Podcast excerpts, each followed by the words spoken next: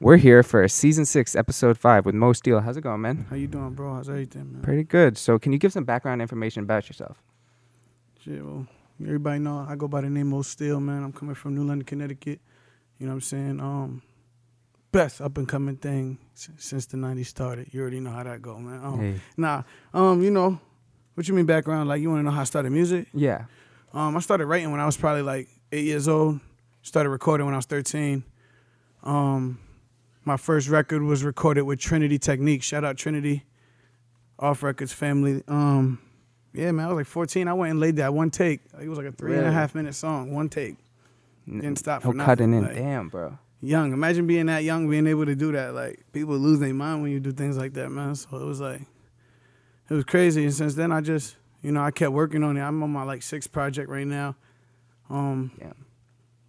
you know, just That's dope. So, who are your inspirations growing up? It's a lot. I listened to a. I got put on the Big Pun to start listening to hip hop, so that was really what corralled in my head in the beginning when it came to me making music. But after that, you know, Jadakiss came on, and Lil Wayne, Drake, you know, just the whole list going down. You know, a lot Yeah. of big different people that influenced my styles and stuff like that. You know what I'm So, saying? you think Pun's probably the biggest or was the biggest? Yeah, to me, people argue it all the time. People say Biggie, Pac. You know, to me, it was just pun. I, that's who I came up listening to. Yeah. You know, that's uh, you know, a lot of people. The flow was based off of that in the beginning, so it's, you know, Yeah. Talk about THR Studios and how you got involved with them. THR man. Um, Where does it start? I was probably like 14 when I met Brian J. He was probably about nine years old, man. Like literally nine years old. I went to I went to some church event, and um, he was in there. I was just rapping, and he had told me out of nowhere like, "Yo, I got a studio," and I was like, "Word?" He was just like, "Yeah, you should come and lay some of that stuff down. You letting it go to waste." I'm like, "All right." So at the time, he owned a company that he was trying to open called Swag Records. So he was trying to run under that for a little bit, and then um, we had ended up finding out that there was another Swag Records under LLC. So before we got sued, Yeah, you had to switch it. they changed it to the Hit Room, and then after they changed it to the Hit Room, we ended up moving to like three or four different studios until it was based where it is now on Green Street, and that's when it became the Hit Room Studios. and that's over in New London, right? yeah, it's over in New London on Green Street, That's 142. Yeah. And is Brian the main producer over there? Is anybody else really engineering? Um, they got Fob, Robbie, and, and Brian are the main engineers there. They're the owners too. So, um, yeah, that's that's his that's his establishment right there, man. That's dope. And is that where you record most of your stuff? Do you do anything anywhere else? Uh, ninety percent of all my music is recorded at THR. You know, I Mhm. have other studios, um, the Creep Studio. You know what I'm saying? Mars Studios. I got a couple studios that I touch sometimes to get work done. You know, whenever people is around. So I just try to stay consistent. You Yeah. know, but THR mostly because bouncing around from studio to studio, having your music on everybody's computer is just not smart to me. It's you know better to have it in one spot. Yeah, exactly, Yeah. exactly. That's, That's where your vault is, basically. Mhm. So, what's your beat picking process? Um, my beats. You know, it's crazy. A lot of people they compliment a lot of the beats that I use Mhm. every time I, I throw a mixtape, and it's hard because I don't, I don't try looking for any certain type of beat. It just if something hits me, I just go in on it, and then if if it works, I'll elaborate on the song. You know, um, shout out my man Key right here. He be at my house all the time. Um, I'll rap something to him, be like, "What you think it is?" And he'll be like, "Oh yeah, that's a go." And then when he come back to my house a day later, I'd be like, "Yo, listen to the rest of the song." He'd be like, "God damn, bro, like, how the fuck you get that shit done so fast? What the fuck?" So it's like, yeah, it's just it's all about what I feel. Like if I'm feeling some type of way, if I feel like making something jiggy, if something slow come to me, it don't matter what it is. If it come, I get a feel for it, and if I attack it the right way, we we push on it, and if not, then we let it pass. I see you're very versatile. You ha- you can do your singing flow, but then you come in with those hard bars too. Yeah, that's a fact. Talk Mhm. about meeting your boy TK Dre right over there. TK, man. Yeah, TK. Shout out TK Dre, man. That's my motherfucking nigga, man. We I meet TK. You know, actually, nah, actually it was before I, I had worked at ShopRite for a long time, but before I worked at ShopRite, he had pulled up on my block one day hmm. with these two girls and they had introduced me to him, but at the time it was like, all right, you know what I'm saying? Like, what up? Like, it ain't even nothing. And then, like, a year later, I, he ended up working at ShopRite too. And then it was like that was my man's one day. We was in the back room. Actually, I don't even think we liked each other at first. To be honest with you, I don't even think I liked me and Kirk didn't like each other at first neither. That's the crazy thing. So TK, it was just like one of those days where me and him we had a little situation. So instead of you know us taking it to where it could have went to, he was like, "Yo, let's just smoke and chop it up." You know what I'm saying? Let's. So mm-hmm. we did that. And from that day, that was just like, "That's my man." You know what I'm saying? Like It was real. It Yeah, like, yeah, showed yeah, that you guys yeah. could actually vibe together and facts. fix shit. Yeah, exactly. That's what you need, especially in this industry, man. How about Sheester Pink? Whew, Sheester, man. I- That's He's my, nice. That's my boy, man. Shout out Sheester Pink. That motherfucker's nice. Hell He's been yeah. killing it recently. Um, he's eclectic as fuck. You know what I'm saying? Like he's so versatile. You know what I'm saying? And it, and it gets real wild with him when it gets to the records. Um, I met with him for the first time on my first Dreams to Reality mixtape, and we did a record called Change Up. That was our first record together. And I think every tape after that, he made a verse besides D2R and Okay. D3R so far. So Did he? uh Was he under Krishan when he was doing? yeah, yeah, yeah, Yep. yeah, yep. Definitely. That's how long ago that was. Yeah, so he hasn't been under. Krishan Exactly. in so long. Exactly. So. That was like the Wolf Project or something back when he was doing that. Mm-hmm. What about your boy Just Cuz? It's my god brother actually. Um, Really? it's crazy, man. Just Cuz I remember meeting Just Cuz one time at like a family picnic. They had a pool party, and I didn't even know. I just heard he rapped, but I didn't know he was nice. None of that. I just heard in the sense that he rapped. You know what I'm saying? So it was like when I finally came up and introduced myself at this party. You know, he was. I told him, "Yo, I'm, I'm rapping." You know what I'm saying? And at first, he paid no heed to it. Like, "Oh, all right," because I'm sure at that time, probably people running up to him all the fucking time, like, "Yo, yo." So, but then one day we had a, a show at, a, at the Crocker House. At this time, I'm probably like 17, 16, and they was playing a beat.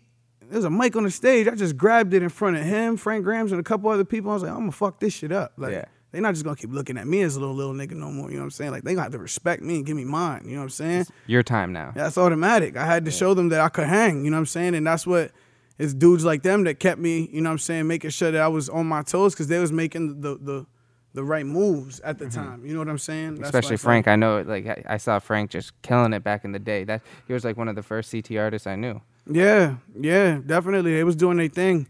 Justin and him still doing their thing, you know what I'm saying? Shout out Just Cuz, that's my guy, man, you know what I'm saying? Me and him always battling on who killing each other on the verse. That's why, you know what I'm saying? You need that competition though. Of course. Yeah. Keep, keep you on your toes when you're an artist, man. It really Yeah. do. It keeps you versatile as hell because you're to find a way to kill the next dude without really trying to kill him. You know what I'm saying? You just making sure that people notice you for what you bring. Yeah. You get what I'm saying? Like, that's how I learned to attack because a lot of people will, will get on verses with people like that. And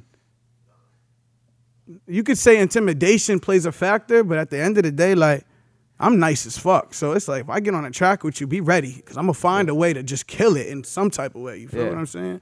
So that's the story with Just right there. That's dope, man. You got your boy Fresh Money. Yeah, that's that's the big bro right there, man. Fresh. I started fucking with Fresh.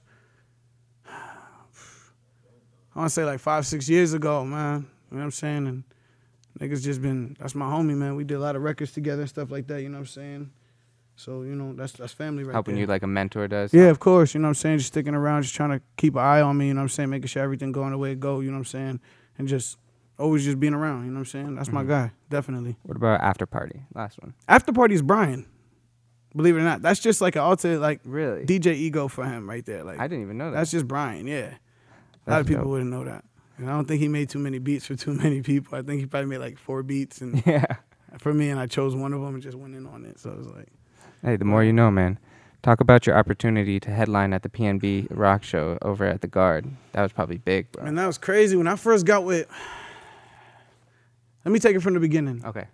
Tell the story. because it's it's gonna it's gonna be a little. It's not gonna be a long story. It's just more like when I first started this shit, I ended up coming in under my manager. One day I had reached out to him because I was messing with Don Diego as a as a manager. Shout out Don Diego. Remember back in the day, he used to I used to try to do some business with him, and um, Don Diego did did this contract with my manager Jeff, who where they would get me into doing a college party, which Jeff would throw the party, but I would come perform. Mm-hmm. And that was my first college performance ever. But I didn't know how big the show was. He was just like, "Oh, we're gonna do a show at Mambo's Thursday night. We're gonna do a show at Mambo's Thursday night." And I kept thinking, like, I don't give a fuck. Like this Yeah. shit's gonna be whack. But then when I got there, I was like, "Whoa! I didn't know this many people was gonna be here. This shit shoulder to shoulder packed, full of college kids." And that performance changed it all because they was fucking with me like I was a superstar. They was looking at me like, "Yo, this kid is nice as fuck." But it was like, "Yeah, I'm here." You know what I'm saying? So that transpired into him reaching out to me for business, and then that transpired also into him becoming my manager um, for music, which then led to us doing like another 50 college shows on top of that. And then we ended up, he was like, you know what, we ready to get start attacking big venues. Let's bring PNB to your city because we nobody's done that. I want I want you to be the first one to do it. So we got together, brought him to the city, and we did the show. You know what I'm saying? I had TK up there. Um, I gave Just Cousin Frank both slots. Um, more management decision, but you know they they gave me the pick on artists out of a select few, Yeah. and those were the top. Those are the two that you uh, really yeah, out of the select few that they were they were the top artists in my head. So I went and made that decision, and that's how that worked. And PNB came out. We did the show. It was it was wild. It, it sold out. Um, every seat was packed. You know, it was looking like you looking up at the stars, man, and there was just nothing but lights everywhere. Everybody's phone. camera, just like that feeling is real. People will never understand that feeling until you get there. You know what it's I'm a different energy. Of course, it, it makes you feel like everything is more real, serene. You know what I'm saying? Like at that moment when you up there, can't nobody take that from you. That's a milestone. Can't nobody take from you. Um, being the first one to rap with a celebrity on the Garde art stage is like that. That was monumental. You know what I'm saying? Especially to me and my guys. Like they knew how big that was to us. So Just seeing the come up Yeah. from your guys' perspective. you know, when I first when I first seen the Garde Arts Theater, I used to start having dreams after that. When I found like when I went up in there for the first time, I think I went with this rad program when I was like 13, and I actually watched this like stage pr- play that they did. Mm-hmm. But I was used to, like I was just thinking in my head like, damn, what if I could just grow up and just perform here, have it packed with everyone? Like that would be crazy. Sure enough, though, ten years later, that's what There happened. you You, get what I'm saying? So it was like, all right, I did it.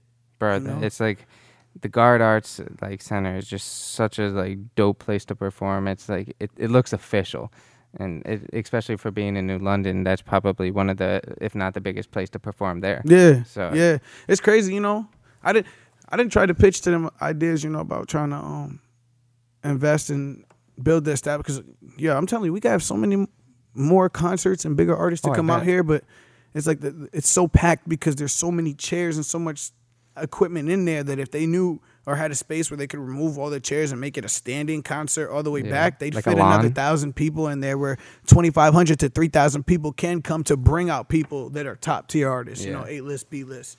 You know what I'm saying? So that's that's just how that is, you know. Um, and also with the PNB thing too, he was out of choice. I had three choices. It was between PNB, um, what's that guy's name? K Camp, Yep. PNB K Camp, and Uncle Murda. And Interesting. I was like, nah, we going with PNB. Yeah, yeah. Uh, out of those three, I I definitely think anybody would have chose that. That's kind of especially at that time. Yeah, of course. Was it 2017 or 18? 17? Yeah, so that's that's the perfect time Of for him. course, it's, lo- it's logical. Last year, we did. I I performed a headline for Gucci twice.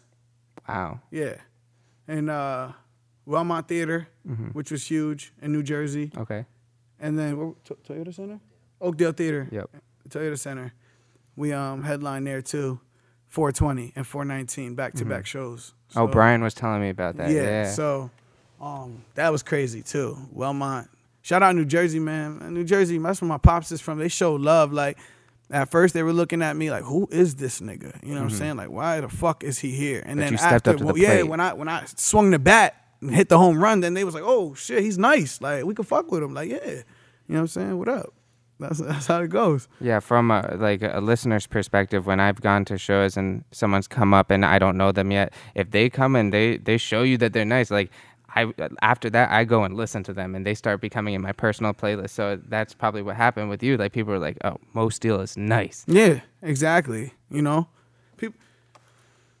people people have a tendency to have short attention spans and they tend they tend to judge shit before they know what it is. Mm-hmm. If motherfuckers just took the time to really give things a chance, they would be put onto a lot more. You know what I'm saying? Yeah. But it's like that's just how people are, man.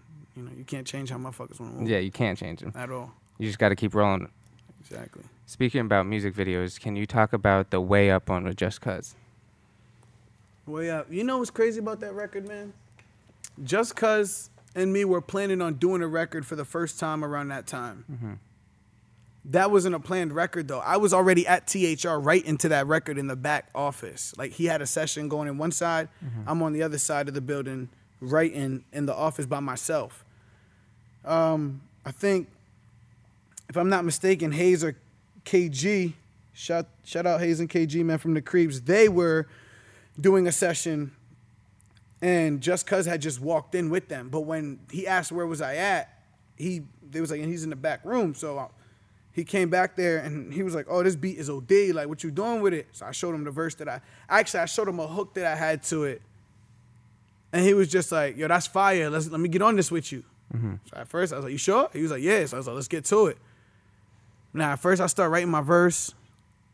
I'm thinking I was cooking. Then when I heard what he was coming with for like his first eight, Oh nah, hold up, let me scratch. let this me rewrite yeah, that. Yeah, cause this he gonna try to. I can't have this dude killing me on my own shit. Like nah, I rewrote that shit and came hard as hell. You know what I'm saying? And after that, just we ended up getting with Camacho. Shout out Camacho, man. We ended up getting with Camacho, who ended up on shooting the video for us. He's nice too. Camacho nasty with the He's- graphics. Yeah, bro. So he ended up shooting the video for us off of a favor that um, him and Just had. And then that was that was that. You know what I'm saying? Video on the record. We shot the video during Sailfest. Everybody was outside. Mm-hmm. Yeah. So we had clips of so many people, but he wanted to make it more about the video with the Yeah. music than to more make it- personal yeah, to you exactly. guys than everybody. Even though that that's the vision that I had for it though, because being on your way up could be for anybody. You know what I'm saying? Mm-hmm. Everybody that has a come up come is on their way up. You know what I'm saying? So Yeah, just about how you elaborate it, you know? very true. How about the love or hate video with, with Brian after party? Brian, you know what? One of my biggest influences for music is Future. So, Future had a song off of his Purple Reign album called No Charge, which is still one of my favorite songs by him. And um, I was like, yo, Brian, I need a beat like this. Like them 808s that he got is just knocking. I need something like this. He was like, all right, bro, give me an hour. I said, you gonna make me something? He said, yeah, I'm gonna make you something. All right. So I'm over there writing to something else, a whole nother beat. He came out of nowhere within like 45 minutes, like, "Yo, what you think about this? And played it. And then when I'm listening to it, I'm like, oh my God, yeah, this is that knock. But he hasn't put the melody in it yet. That when he put the whole thing up, before actually, no, I'm sorry, I'm capping. Before he put the whole beat together, I had already taken the beat and started writing from the format of what he had. Um, and that that whole oh here we go again. Niggas been talking you know we don't know what them. I was trying to use that for like three other beats but i couldn't find a beat to find that to until that beat hit. And that's just how that came off. And from then i was just writing. Mm-hmm. It was one of the, it was around the time where i was spending a lot of time at thr like i would spend 48 hours before going home at thr sometimes. You know what i'm saying? Just working being in the studio being you know musically creative you know doing No, my ma- thing. So- no matter what grinding. Never, ne- nevertheless, it's nevertheless, there's always gonna be a grind to it. So, you know, um, and that's just how that record came up. And then the record was so hard, all my guys gave me to go on it. So we we got everybody together and just put the video together. You know what I'm saying? It kind of sucks because Brian should have been in it, but I mean, at the end of the day, he's the cameraman so You can't be Yeah. camera engineer, singer, producer. You- Doing it like exactly. That's what you you know. So it came the way it was supposed to. Yeah, bro. How about Cold Thoughts?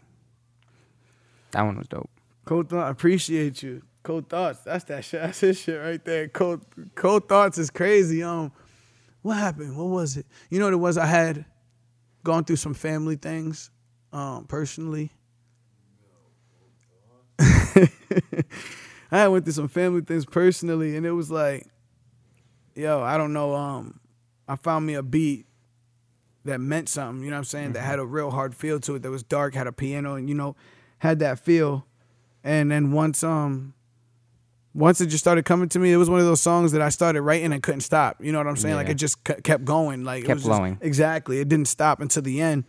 And I think um after that I had recorded it, but I couldn't figure out a thought for it. But it was like, mm-hmm. yo, son, it's like some of the coldest shit you could think about right here. Like mm-hmm. when it comes to like what I was going through. Yeah. So that's why it came out to be cold thoughts. You know what I'm saying? In the video, I made it more perceptive, like a, a visual perceptive. Mm-hmm. Like I was living most of the shit I was talking about in the the song because a lot of shit is just like quotes and relatable things. You know what I'm saying? But in the most part, I just made a video where people could watch me go through what I was talking about instead of me just having a regular rap video again. You know what Yeah. I'm saying? So that's where Definitely more con- conceptual. Like you were talking definitely like conceptual music. Exactly. Is that where you think you're going to be heading more and more? Are you going to keep it balanced with everything?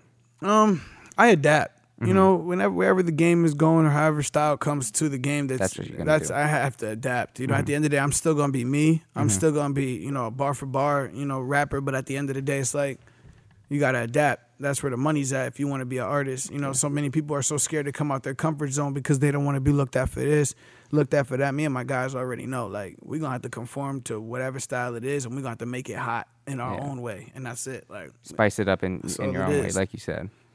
How about Fuego? Phew. Fuego.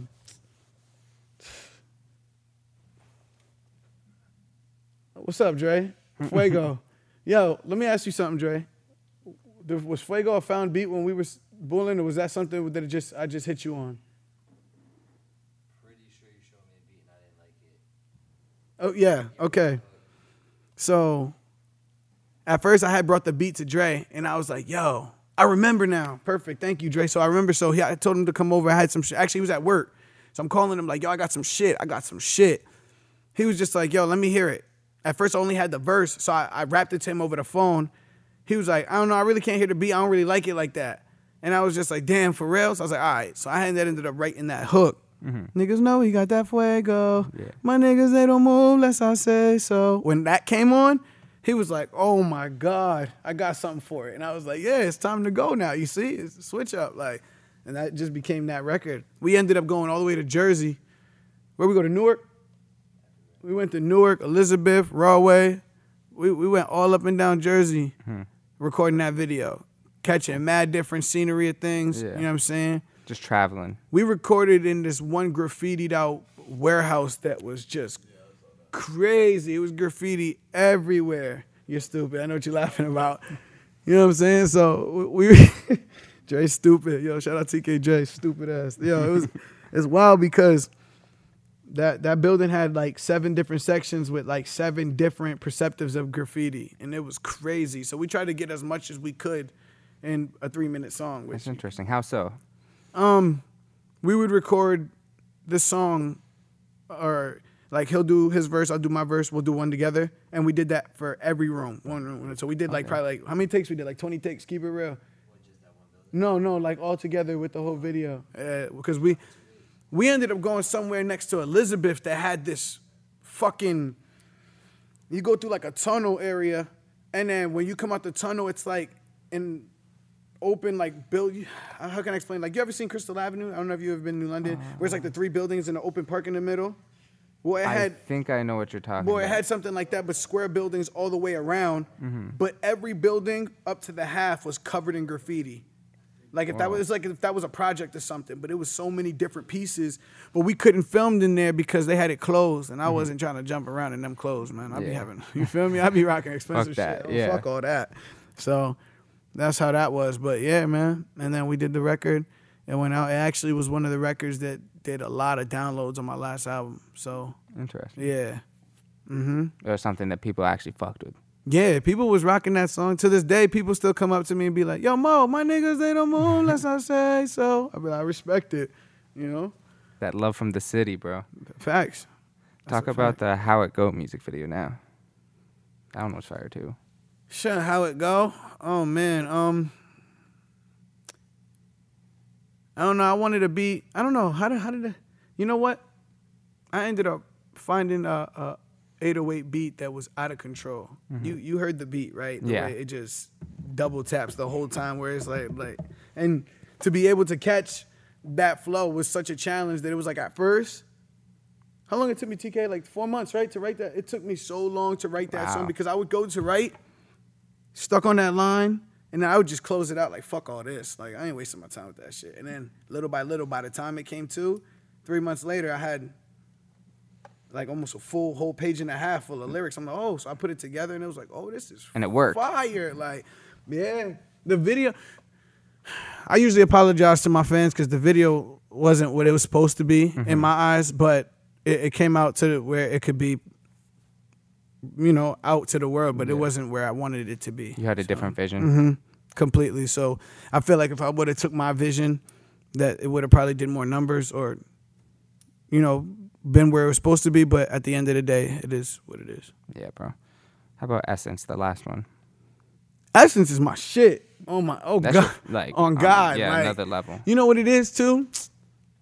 I had heard a freestyle from Drake, um, with Charlie Smith. Charlie, you know, you guys know what I'm talking about, right? Ch- Big Charlie got the big yeah, old beard. Yeah, he's Um, like British, right? Yes. Um, he ended up doing a, a freestyle there, and I'm listening to it like, oh, if I had that type of jig to a beat, I'd have went so much harder. Like you could tell he just came from somewhere, wrote something on the way, and just put it out there. Like, so I ended up getting somebody to remake the beat, and I got the beat. When I when not that beat, but like a certain type of beat, but with a better melody. Like it, the notes are held out. There's different flutes to it. Like it's a way different, Yeah. but still in the same beat tone. And I'm gonna tell you right now, I started writing to it. I showed it to you first, right? I started writing to it. I had wrote like a full verse to it. And I showed it to him and he was like, yo, that shit is fire. You gotta write the second verse. I was like, you sure? I'm trying to throw somebody on it. I think at the time I was planning on throwing Frank Grams on it to get lyrical with me, but he was like, nah, you need to do that It's shit just you. yourself. Yeah, Yeah. like fuck all that. You need to do that shit yourself. Like, so it took me like another two days and I got back to it. And I just when I put it all together, I was like, yo, this record's probably the hardest bar for bar record I've ever written. Just because the lane I took it, you know, not too many people could take a like a disco type of jig beat, hip hop, and freak to it the way I did. Like, mm-hmm. you know, that shit's not easy. At all. Shit is not easy. Be able to come out with the type of concepts and the bar patterns that I was coming with, that shit's not easy. That's why I, I put my mind in a whole different state and thought so intuitively like of what I was supposed to do, and it got done. It came out that way. Facts. It's dope, bro. Talk about your interview and freestyle over at 107.7 with DJ Kraz. I look back at these guys because they go everywhere with me. So it's like we have so many stories everywhere we go. Shit, it's like, um, man, shout out DJ Kraz, man. We was yo, we was out there wilding. Um, it was a last minute interview. To be honest with you, like it was booked and last minute. I didn't really prepare too well for it. Um, when we went over there, they had the best thing about the whole thing was the footage.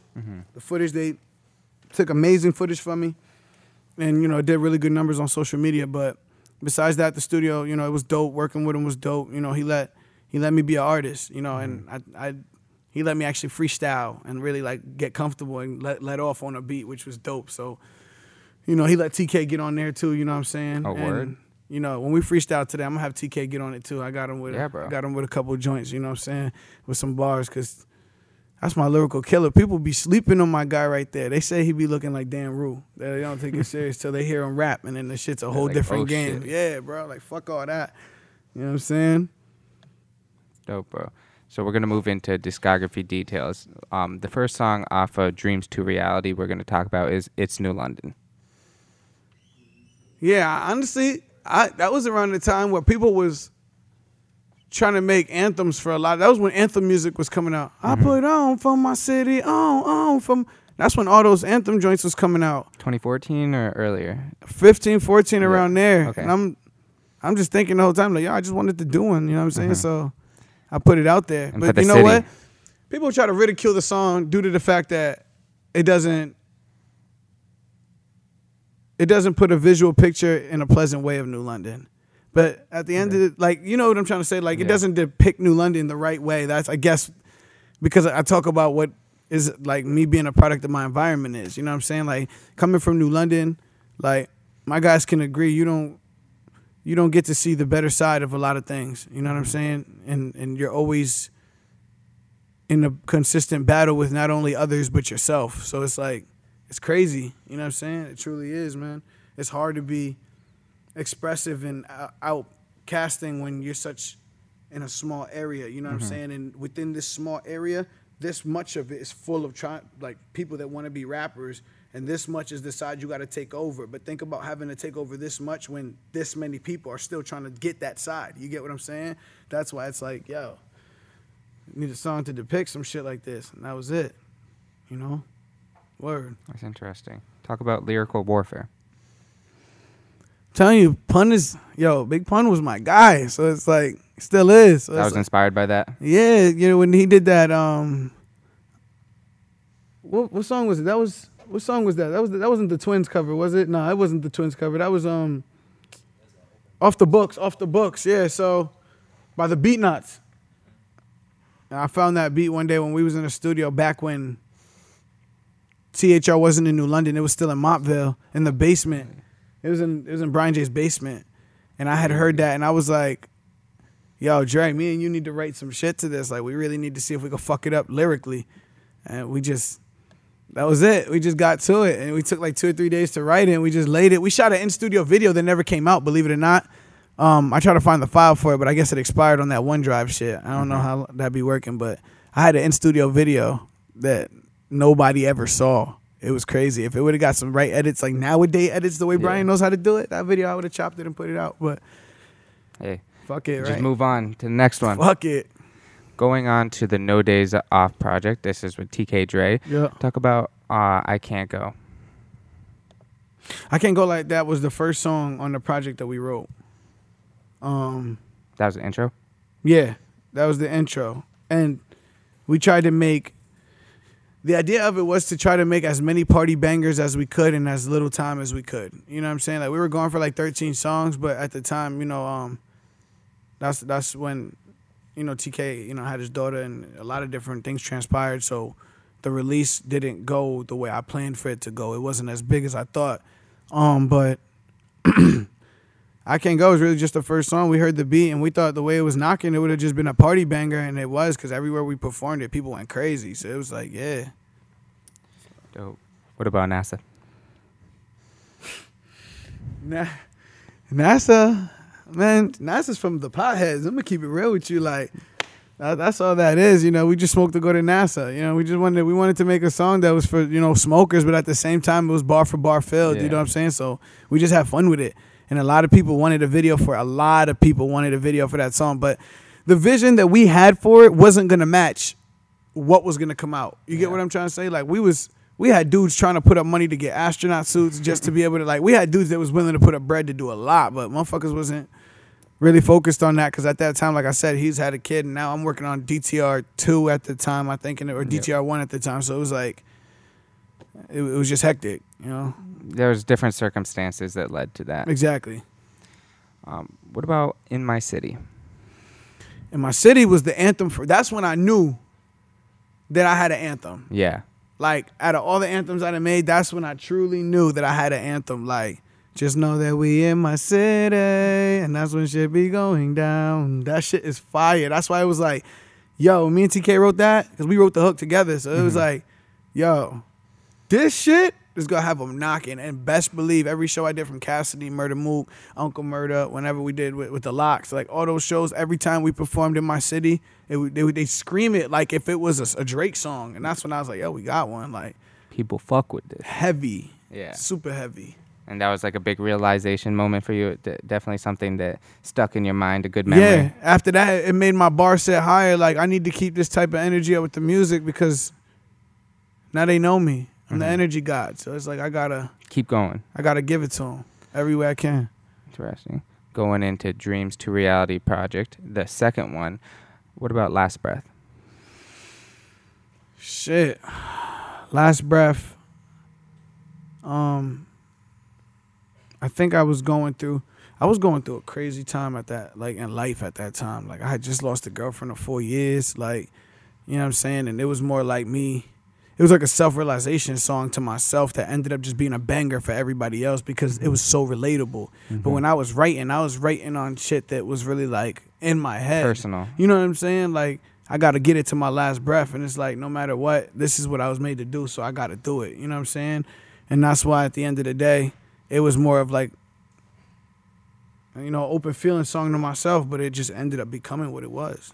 I- saw it got a really good reception, especially on Spotify. It was one of your top songs in the popular section. Yeah, definitely. People fucked with it. on Facebook alone, I had like forty some thousand plays, bro. So that's why I was like, that's I'm telling you, people fucked with that song. It's so relatable. Like everybody got to get it to their last breath. That's the only way you're gonna keep on your toes. You know what I'm saying? Like if you heard what I was talking about in the song, it was deep. Like I was even talking about being regretful of making so much music because it took so much time from family. It ruined a lot of relationships. So it was me more of like telling myself on a song, is this really worth it? Like is this what it is? You know what I'm saying? But it is what it was. Yeah. And that's how it moved. You know what I'm and do you believe that it was worth it? Now that where you are right now, you think it's you're still going in the right direction?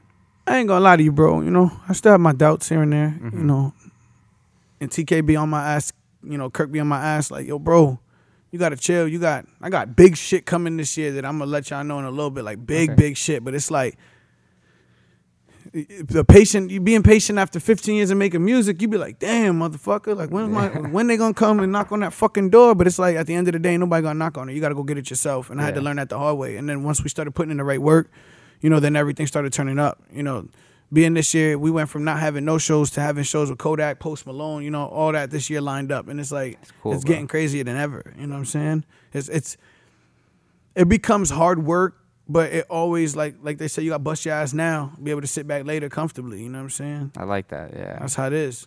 definitely, bro. And then you have the song with Brian Jai, the "Been Plotting." Yo, that song, believe it or not, I was a throwaway joint. Like I was Really? gonna, I wasn't even gonna. I swear to God, bro, I was not gonna. Re- you remember that Dre? I was gonna throw that shit away. Like, yo, that, that shit is trash. Brian was like, yo, let me hear it, yo, and sing it to full potential. So I sang it for him, you know. Mm-hmm. And he was like, bro, you're bugging. I'm about to lay something to this. This is gonna be a record and a half. So I was like, all right. So I touched up the words a little bit. He wrote his verse. We laid it down.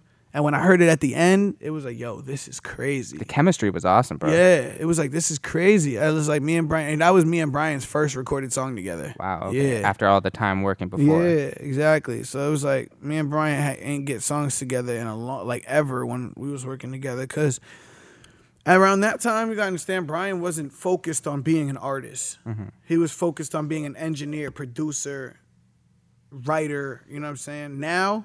He's focusing on the self individual artistry, you know what I'm saying, where everything He's is been killing it yeah, lately. he been doing his thing. That's how you got to do it. You know, you you put yourself in position to eat, so that way everybody don't starve. You Yeah. know, Like that.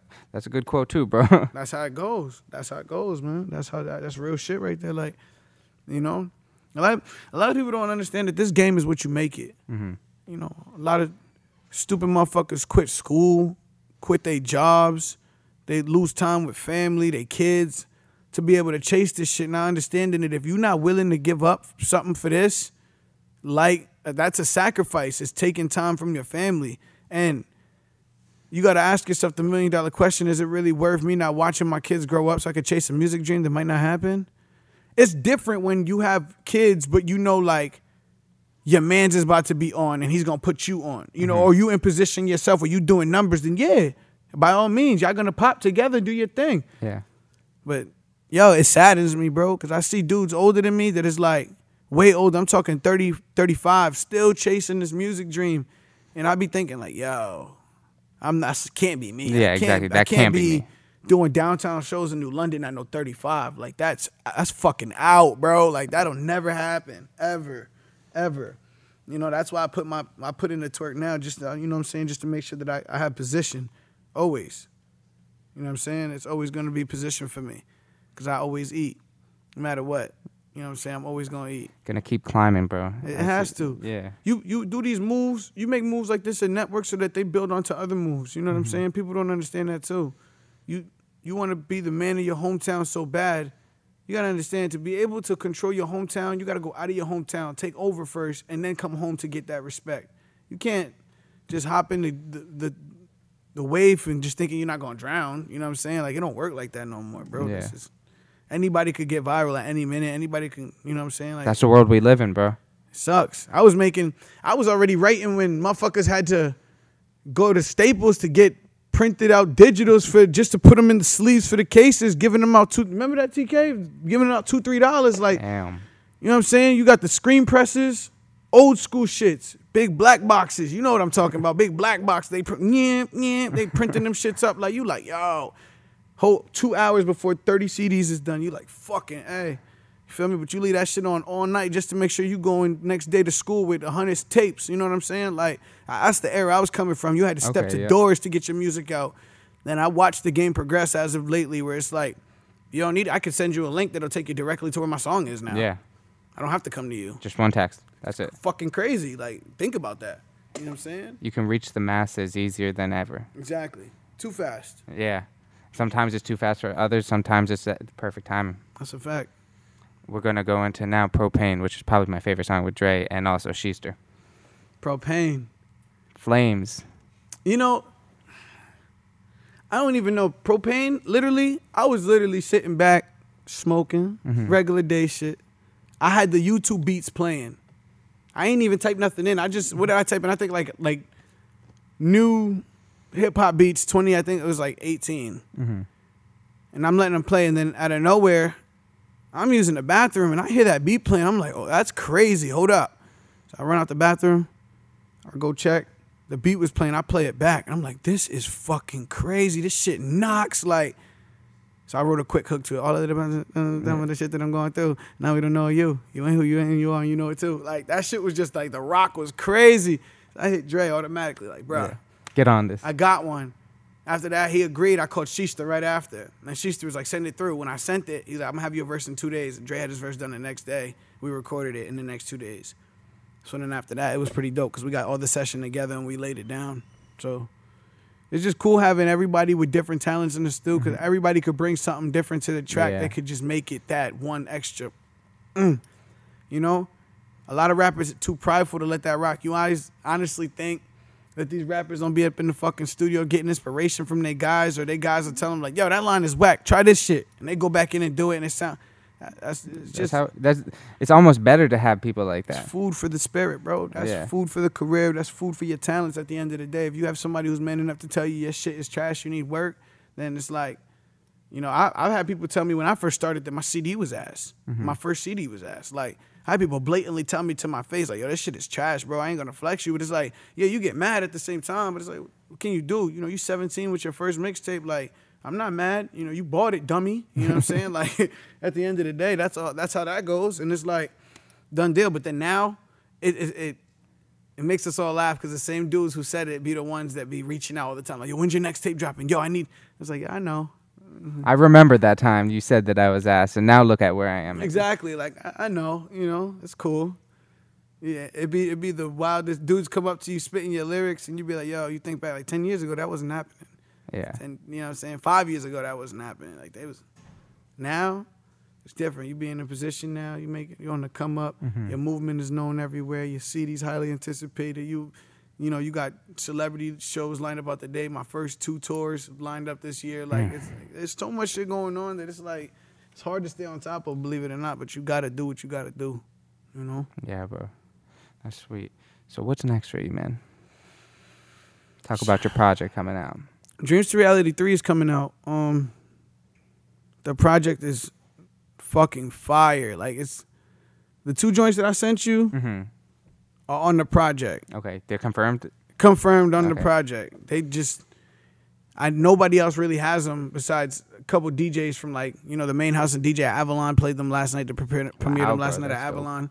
You know, um he said that they went crazy when Cap'n came on. That song's gonna be an anthem right there, Mm-hmm. but it's not an anthem. It's just I know it's gonna be because that's how them songs play out. But um, Cold Thoughts is on there, Essence is on there. You know, if you really put thought to it, a lot of those records now that people are loving, they're all on one project. So just imagine a whole project full of bangers that everybody loves. Like, it, it's just it's amazing the feeling to have my sixth project coming out like that. You know, there's nothing that tops beating like or or beats the feeling of making a mixtape.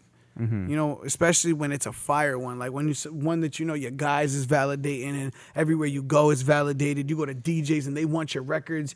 I've had I did a show at Octane a couple um, weeks ago, like two weeks ago. Packed house for, with DJ Slink. We we brought him out from Jersey, and um, he spun my shit for me, and then he did his set And I dropped them records and they was going crazy. Like if it was a Meek Mill record just went on and it was just like A great reaction. me and my guy Kirk, we just sitting here rapping it next to each other like they don't even know this shit is my record neither. They just over here turned the fuck up. Like that's how it happens, you know, until your face gets put on blast, like Yeah. nobody knows the face behind the music. But it's good because that record keeps getting played everywhere. Everywhere from 929 1077 like it keeps getting Mm-hmm. So played. So, it's like people are going to eventually catch on like, yo, that capping record, that's that motherfucker shit right That's that guy right there. Exactly. Like that's his shit. So it's like, you know, um Dreams to Reality 3 is dropping soon. You know, I'm I got a lot of homies working on shit right now. You know what I'm saying? TK about to drop his first mixtape, Okay. um, solo joint. And I got Grizzy that just about to drop another solo joint. Brian about to drop a, a solo full of covers. Um, so I really worry about like a lot about what they doing too. You know what I'm saying? To make sure everybody making the same moves, everybody's on the, on point. You know what I'm saying? It's kind of Yeah. part of taking charge sometimes. Um, not only that, you know, we got my first tour this year, um, with TK, Grizzy, Just Cuz is on it. Um, Where are you gonna be hitting? we hitting like six or seven different states. Um, we got on with Post Malone and Kodak, so we got slots on their tour to be able to go around and do our thing. Um, yeah, man. Besides that, besides the tour and just the album coming out, you know, and just meeting, going to celebrity sessions lately, you know what I'm saying, with, with big names, you know. Um, it's like that's really all it is, just doing a lot of this, a lot of freestyle, a lot of getting my name out there, you know what I'm saying? Because people just recognizing it everywhere. Like, and it's crazy. Like, you go anywhere, people, yo.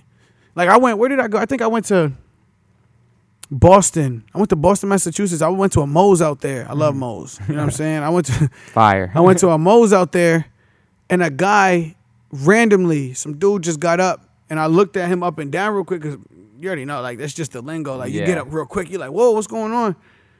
And the guy was like, "Yo, your name's Mo Steel, right?" I'm like, "Yeah, what about it?" He was just like, "Yo, I watched you that night you performed at PNB. Yo, you were fire." And mind you, I'm all the way in Boston. Like Yeah. I'm coming from. You're not New Like, London, yeah. I'm all the way in Boston. We got a random dude just coming out of nowhere telling me that. So it's like, yo, that's how you know. Like I have dudes that say my music even be playing up in the jails. Like, bro, it's everywhere. It's like up and down, no matter where you go, bro. It's like your music just be everywhere, and that's the whole point of the expansion. Like my music gets played out from from St. Thomas all the way to Grand Kurt, like Turk. It's just, bro. I'm telling you, I got fans everywhere, everywhere. That's a beautiful feeling. It beats it beats just having fans in town because everyone likes different styles. Mm-hmm. Then people wonder why I dabble into shit like Jamaican music or like reggaeton or like things like that because people don't even know I'm fucking Puerto Rican. I speak fluent Spanish and people don't even understand it. People Really? think I'm black. Literally, bro. That's the shit that kills me. It's like you, people ju- like I said in the beginning, people judge it before they know it. Didn't Yeah. I say that? So it's like that's how it is, bro. You know what I'm saying? And when they hear me on a Spanish track and they hear it so fluent, they're like, "What the fuck?" It's like, yeah, you know. I would love to hear that you freestyle in full Spanish. That'd be so cool. I can't freestyle in it, but I could if I wrote it out, that would be crazy. You know what I'm saying? I could do it. Yeah. You know? But freestyling, no. Not in Spanish at least. Okay, so where do you see yourself in one year, five years, and ten years? Shit in a year, man, I see myself just on a different platform, C level artist bu- going into the game, you know what I'm saying? Bringing my dogs on and doing what we do. Um, five years established already, my own label, you know what I'm saying? House, cars, you know, Boss shit. boss shit sitting back with my guys. On my guys got, you know, real estate, you know, everybody on their own land, everybody raising their families. So that's what this is about. This is not about trying to just run the life. This is about doing what my talent, my best talent is to be able to feed my family and my guys. You know what I'm saying? And that that's the main goal behind it. So, you know, trying to get that for ten years. Man, ten years, I'm trying to be a dad. In ten years, I'll be 36, bro. Before that, I'm trying to be a dad. So I was like, Yeah. fuck, bro. You know, just have a family and just be well established in the music game. You know what I'm saying? I'm like I always tell my guys, I don't need a, I don't need to be a millionaire every year. Uh, I could live off of three hundred thousand a year off of music. You know what I'm saying? Yeah. Four hundred thousand. That's realistic. You know what I'm saying? Because that's not even that's like CD level artists, but it's realistic at least. You know what I'm saying? Until you get that major break where it's like something goes viral and now you automatically are becoming a B level artist off of the fact that you have a number one record in the country. You know what I'm saying? So that's how that works right there. Yeah, bro. So do you have any more shout outs before we end tonight's episode? Shit, man. You know, shout out Brian J, man. Shout out all my guys, Grizzy, TK, you know, Kirk, man. Shout out Just Cuz, my guy, Frank, Sheester, you know, um, just everybody in La Familia, man, that knows the knows what it is. You know, I appreciate y'all. Yo, Jeff, you already know, man. All love, big ups to the boy. You know what I'm saying? That's really that's really all I could think about right now. You know what I'm saying? It, it's crazy when I I get I get so like iffy on shout outs because like mm-hmm. people get so offended. Like, right. I always got to shout out the ones that are there. You know, that's that's if you listen to my music, I always mention that. Like you only I mm-hmm. only pay attention to the ones that are there. Like it's like if you don't get the shout out, I can't really say nothing to you. You know what I'm saying? Yeah. Like that's just what it is. You know, all these guys that you see me with, they everywhere. Mm-hmm. That's your crew. That's my crew. Yeah, everywhere I go, these guys come with me. Don't matter. We go on vacation. I'm going to eat. And going to the studio. No matter where I go, they they on it because it's like and that's not only my crew. Those are my brothers and my goons. That's that's what it is. You know what I'm saying? Your family. Yeah, of course. La Familia, like I said. So we, you understand. There's so many artists that you guys have probably worked with that are talented and good, but a lot of people they're in the dark about what happens with this music game. You get what I'm mm-hmm. saying? And I always tell, I already told my guys if we wasn't to get like a deal, deal, because we have deals on the table from mm-hmm. Sony and Interscope. We just never pursue any of the deals because not only is a lot of there's a lot of contract with lawyering and all that stuff that's going on right now. Yeah. But on top of that, it's like what goes on with labels. I'm not gonna really try to go too deep into it, but it's like Yeah. what happens with them contracts and them labels is not for everybody. Mm-hmm. People don't got the heart for what comes with that shit. People just see the outskirts of it, but don't understand. And this is coming from somebody who's literally have my feet in the door. Like I'm having Yeah. those type of talks. I'm listening to them type of meetings. Like I'm in those meetings. I'm coming back reporting to these guys every number I hear and everything that's going on. Like you hearing it from the horse's mouth, like officially. You know what I'm saying? Like to be one of the first dudes from where I'm from having the shit that I have on the table is just blessing, man. You know what I'm saying? So that's why I tell you, like, this is officially coming from me, official, like real artistry, foot in the door, like Yeah. stamp.